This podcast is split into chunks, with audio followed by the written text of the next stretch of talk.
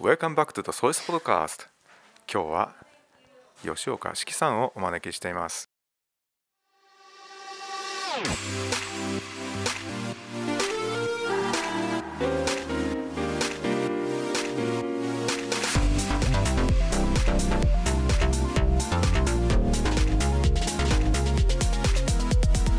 おはようございます。おはようございます。11年3組の吉岡四季です。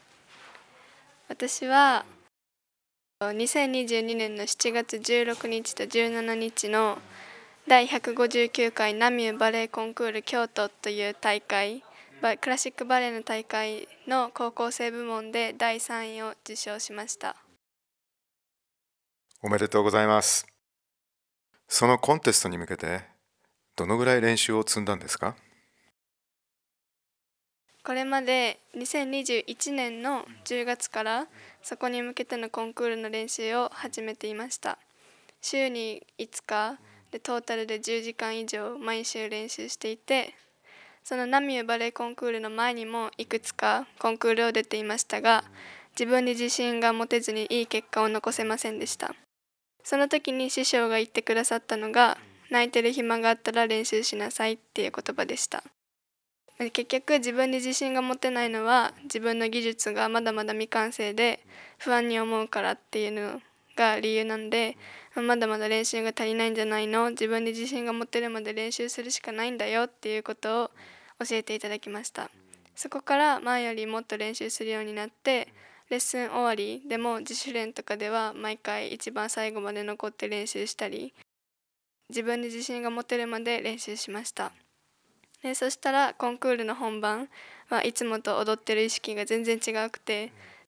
体がすごく軽く軽やかに飛べたり、全然ストレスなく踊りきることができました。四季さんにとってバレエをすることにはどういう意味がありますか？バレエの情熱が、友達との関係がうまくいかない時とか、学校の課題とかテストなどのストレスがあったとしても、バレエを踊ってる間は忘れることができたり、終わった後もすごいリフレッシュされて、なんとかなるかみたいな感じのマインドになることができます。それぐらい自分にとってバレエって本当に大切なものなんだなって思います。どのような将来を描いていますか？将来は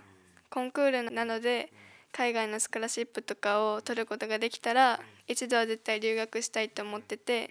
その流れで海外で活躍してみたいなっていう思いはあります。週5回の練習って相当多いですよね。どのように自分の体をコントロールして、しかも時間の管理をしてるんですか？週に5回やってるとやっぱり体の負担がすごいんで、毎日夜はお風呂でマッサージしたりして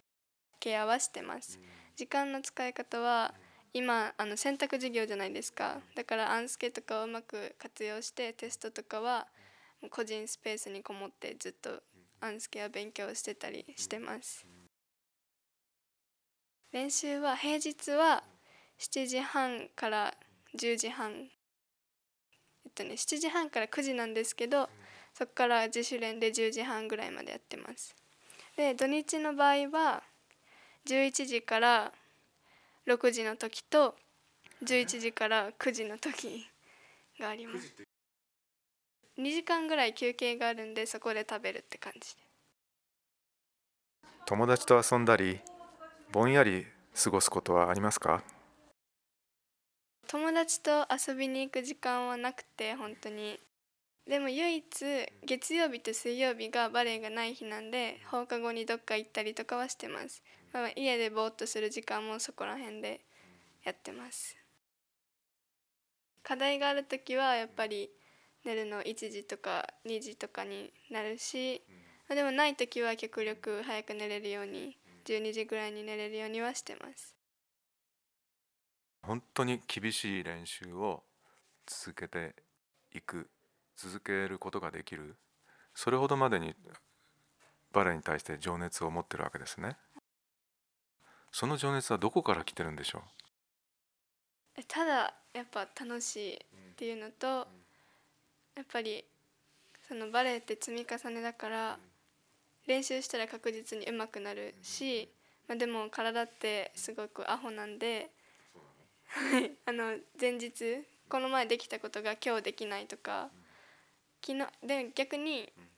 今日できなかったことを練習したら明日できてるみたいな感じで、何が起こるかわからない。でも練習はやっぱり裏切らない、努力を裏切らないっていう点がやっぱすごい好きだなって思います。やっぱ上達していくで自分で体で分かると、それがやる気に変わっていきます。どんどん目標が高くなって。いつ頃からバレエを中心とした生活を始められたんですか？この生活は中1ぐらいですかね。